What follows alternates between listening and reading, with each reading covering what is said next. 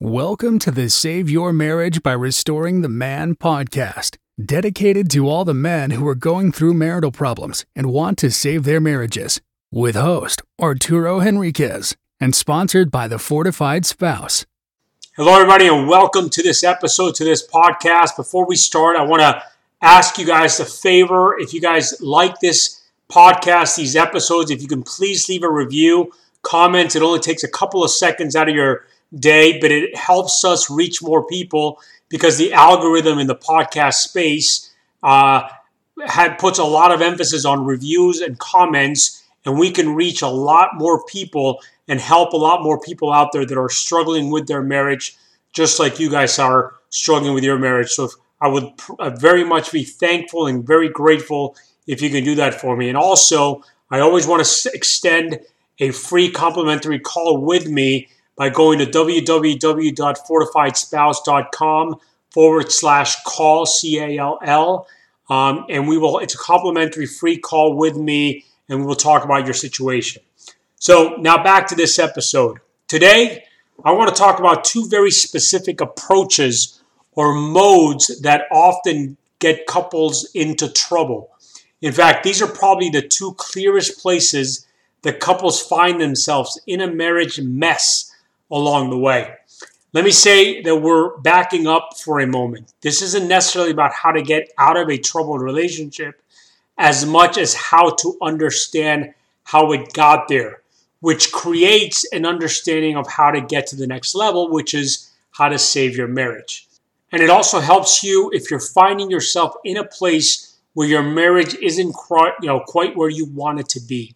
It gives you an idea of how to move forward with this. These are two approaches or two modes. I guess I'm going to call them modes going forward, kind of like mental modes or relation modes that relations get into. And when they get there, they get into a lot of trouble. And here's the problem these are recurring themes I see in marriages over the years as I've coached, you know, hundreds and hundreds of men and many, many couples as well. And over those years, I see these as the consistent beginning points to trouble and eventually a marriage crisis. Now, after this, after you get into these modes, there can be lots of other circumstances that come in. But these are two places where I see repeatedly couples finding themselves stuck. And here's the sad part it's completely innocent. They didn't even know that there was something about this in one of the modes. They didn't even understand what it was about. In the other mode, they thought that they were doing the right thing, then found themselves in a hot mess, in trouble. So these two modes are pause mode and me mode. So let's start with the pause mode. I often talk about the fact that there is no such thing as a pause button in a marriage. You can't hit pause. You can't find that pause button no matter what's going on in your life. You can't just hit pause because you can't do that in a relationship. We talk about the lifeblood of a marriage, and the lifeblood is connection, constant and consistent connection. It's the feeling of being connected with your spouse. And there are three levels to that connection. Those three different types of connections are physical connection, emotional connection, and spiritual connection. The physical connection is that touch, that place of touch where you're up against each other. And I'm not talking about sex here, guys, or necessarily sex. Although I include that, it's more it's more than that. It's the times when you're holding hands, when you're patting each other, when you're rubbing each other's backs and necks, when you're hugging each other, when someone lays their head on the other one's shoulder, you know, just when you're touching each other, when there's a physical connection. And it's bound in our humanity that we are, as humans, are wired for that type of connection. That is physical intimacy. And it's very probable you can be going through a tough time. And having someone just give you a hug makes a huge difference. Getting a big hug to you, you just have that overwhelming need, that urge to feel hug or to hug someone. Well, that feeling you have is based on your wiring for that physical connection. The other area of connection is emotional connection. And that's where you feel like your your spouse gets you, that you're on the same wavelength, the same frequency. We talk about simpatico or simpatico, being at the same thought pattern or just understanding each other. And sometimes it's spoken. You have to hear about somebody's bad day and be able to say, Yeah, I get that. Well, that sounds like a rotten day. And sometimes it's kind of unspoken, sitting in silence just with each other in those difficult times. It's all about that emotional feeling that you're available for each other, that you're listening to each other, and that you're attending to each other, that your hearts somehow are in sync. And then there's a spiritual connection, which is where you talk about your hopes and your dreams, maybe even your fears and your concerns. I'm not talking about spirituality in terms of religion. I'm talking about hopes and dreams. Certainly, those types of places where you want to move into. And sure, religion can be part of this. This is where couples connect early on about where you are and where you want to go in your life. You share those big life goals, your bucket list or your life list, maybe your aspirations in your career, and you feel that deep connection that in this, you know, in this other person, they're so amazing. And we get that from that spiritual connection. Now, that connection is something that has to be nurtured. And if it's not nurtured, it begins to fall apart. So connection is either growing or declining. It's either growing or receding, but it's never static. And that's why the pause mode or the pause approach is so difficult. And when people get married, they can't imagine a point when they might want to put this on pause. And then somewhere along the way, other things pull at them. Maybe it's kids, maybe it's career, maybe it's more schooling or activities or friends or interests or a major life event. But for some reason, lots of couples come into this never even contemplating a pause button. And suddenly, all these other things kind of put their marriage on pause. The kids, the career are the two big ones. You just decide that your hands are full with those kids and you'll get back to the marriage sometime down the road. Or maybe the career path really is taking it out of you and you're you've only got so much time and you've got to keep charging ahead to get ahead. And so you think you put your relationship on pause and you'll come back to it later. When many couples find to their surprise and amazement is that when they come back to it, it's not there anymore. The connection isn't on pause all along the connection has been waning, has been decreasing, has been receding away, and suddenly there's no connection. And guys, most of the time we do this subconsciously. We do this, as I said, very innocently. We don't consciously say, I'm putting our relationship on pause. It kind of just happens. And so there's no connection. It's not that there is this frozen place of connection, there simply is no connection. Think about it in terms of other things in your life. If you have been physically fit at some point and, you, and then you stop exercising, it's not like you're putting your body's health on pause. It's not like you're putting your body's being in shape on pause. It's either you're getting in better and better shape or you're getting in worse, worse shape.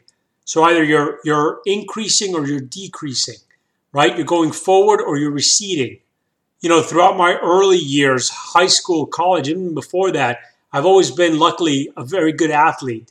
And one of the things that I've excelled in, and I love it, it's one of my obsessions, is soccer or football, as we say it in the outside of the United States. And during high school, before high school, and in high school, and then in college, I kept at it and I got better and better and better. I went to a D1 school to play soccer. And after college, I went to to work. I started working, and of course, that took up a lot of my time. And I started playing less and less soccer. And I started playing less and less, and I started training less and less because I was so involved in the beginning stages of my professional career.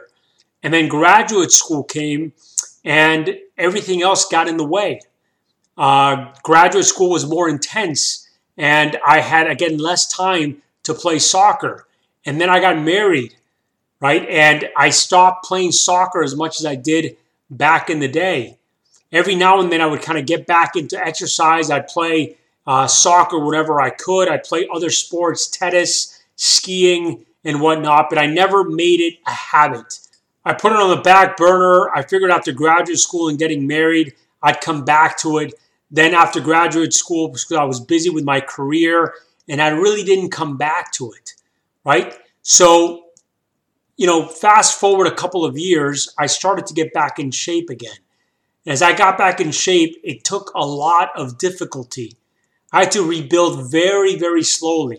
And what I've noticed is a lot of times when people realize that they're not where they want to be and they're being in shape, they do one or two things. They either continue not being in shape and they justify like, well, I'm just getting older. You can't expect that from somebody just, you know, that's older, or they jump in full force. It's really usually one or the other. There really is no middle ground. There's no warming up. They just go full force or they just wait. And sometimes I talk to people who go in full force and I can tell them what's going to happen.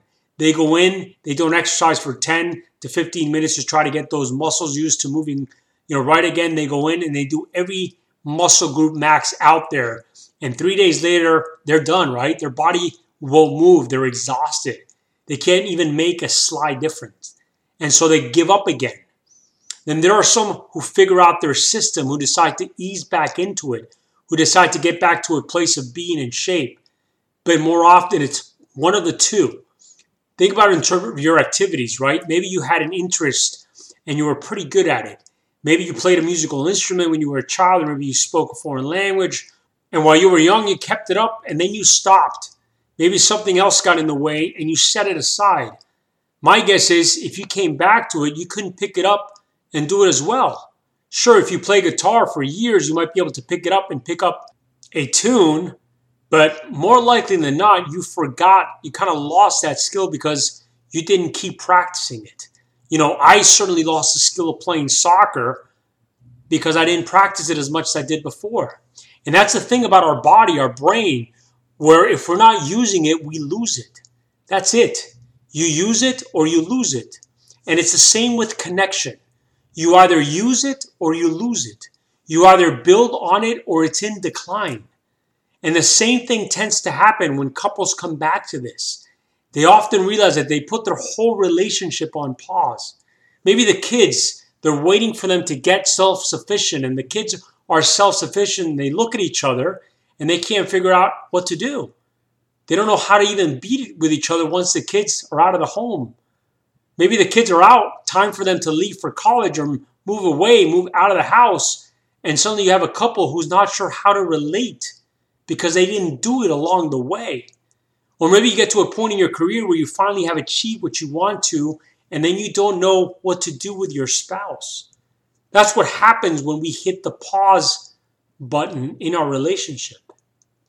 So let's talk a little bit uh, more about the other approach or the other mode which is the me mode, before we come back to both of them. See, me mode is really just a misunderstanding. We are raised in a culture, especially in the Western culture, certainly in the United States, that believes that you've got to take care of yourself.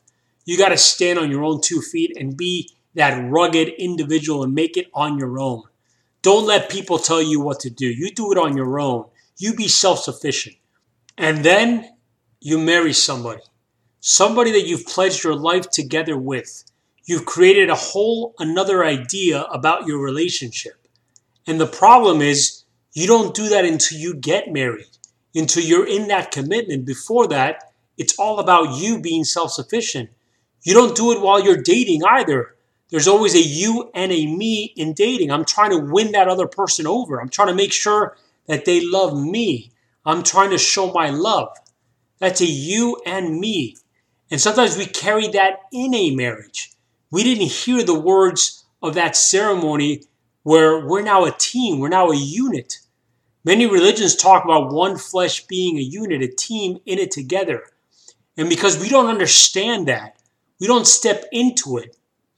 It's a simple switch, but we don't know how to make that switch. I didn't say it was an easy switch, I said it's a simple switch. Because as I talk to most people, they understand it. You're talking about going from me and you to we.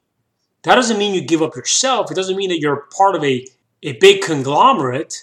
In fact, we work best when two very good me's come together and say, let's bring our best selves, our best strengths to this, and let's continue going forward with a mindset that we are in this together. It's not it's not about we're just one big unit, but we bring our best selves to this and we're in it together. There's a problem though. If you don't cross that threshold, if you don't make it, their me and you will inevitably become me versus you. So if you don't take me and you into a we, eventually me and you will inevitably become me versus you. That's what happens in an intense personal relationship. It becomes me versus you because suddenly you're asking questions about what am I getting out of this? Why do I have to do these things? How am I going to move forward? How am I going to get what I want? How am I going to see my life move forward? And it becomes a power struggle. It becomes the games couples play. That's at the root of it. It's a power struggle. And I see this time and time again in couples with this power struggle. And I know they haven't made the move to a we. It's a mindset shift, but they haven't made it. There are some areas that you can look around and ask, how have I made it to a we? How do how do we miss that? And those areas in particular are money, parenting, decision making, and sex, because all of them require a mindset. Think about money. How many arguments between couples are about your money or my money? How are we going to spend your money? How am I going to spend my money? Rather than saying our money, our resource. You know, this gets talked a lot in premarital sessions. You know, when couples get asked, what are they going to do about money?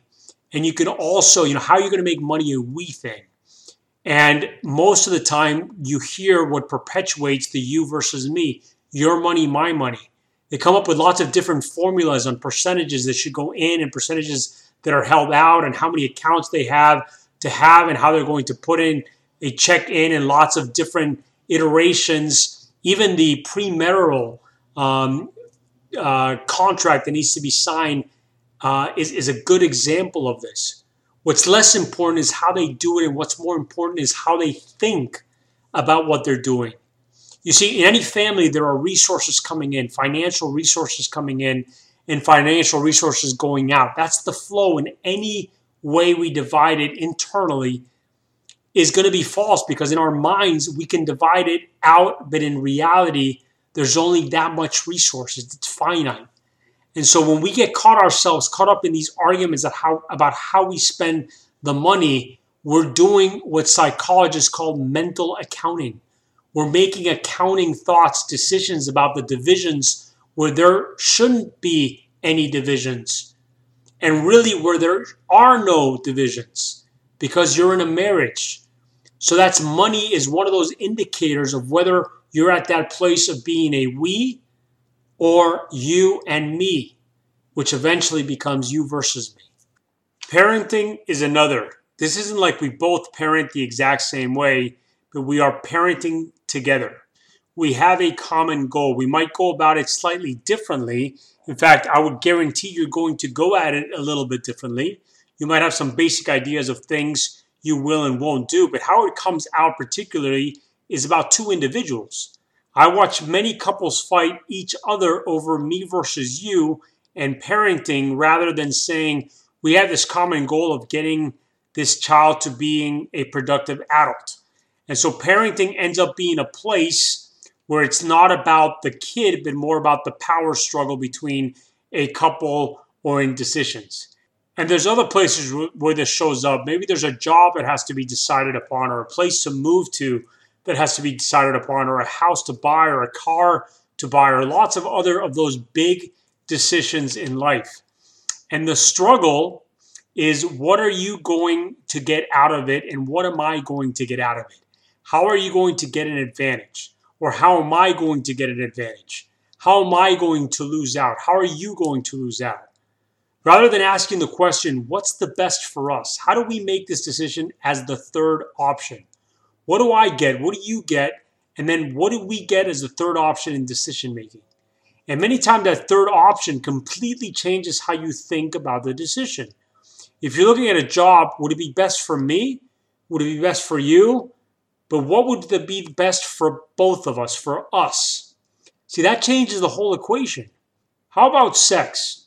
Many couples are arguing about that, and a lot of the argument is forgetting that it's about two people coming together, of really joining together in such intimacy that they really are one unit at that moment. And instead, they battle about who's getting what and who's not getting what, and how they're doing things, and all those other details that are really ways of having power struggles, not solving the real physical connection that comes out of that.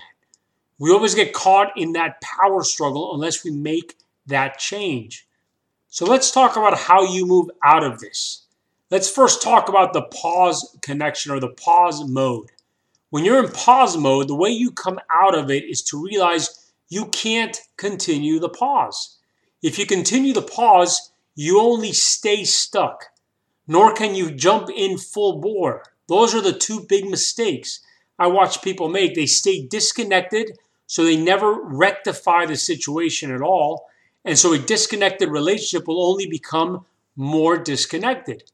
The other is that somebody figures out that something's wrong, and so they jump in with connection full force and completely do the same thing as if you exercise full force. Three days later, everybody's burnt out and tired and hurting and not willing to move forward. It's not natural. Sometimes when you change the dance, you have to do it gradually, right? It's part of what we talk about in the Fortified Spouse program how to move back towards that connection.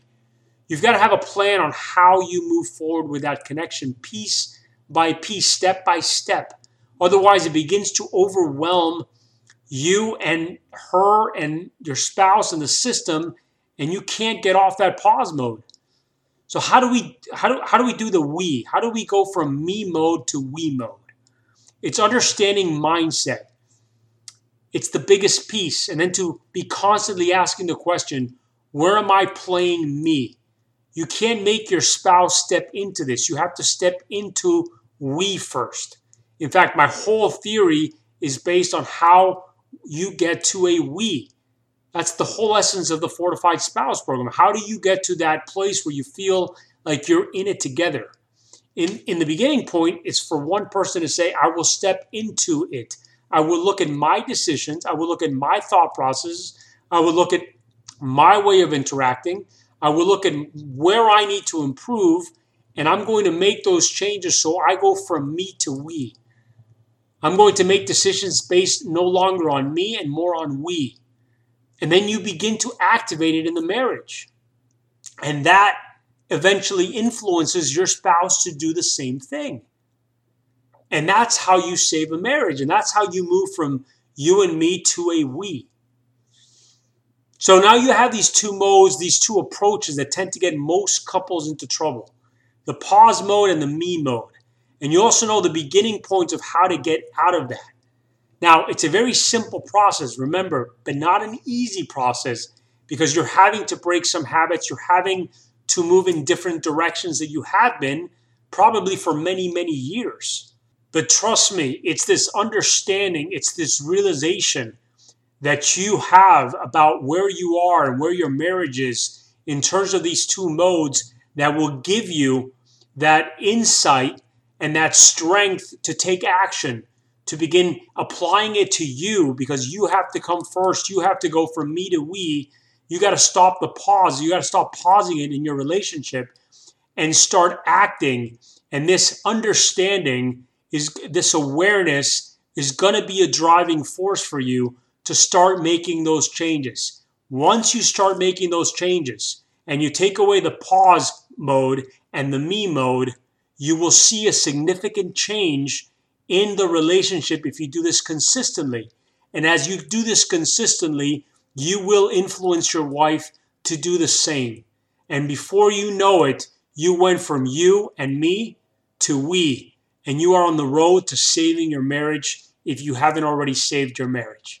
Thank you for listening. You have been listening to the podcast Save Your Marriage by Restoring the Man. For further information, visit The Fortified Spouse at www.fortifiedspouse.com. Thank you.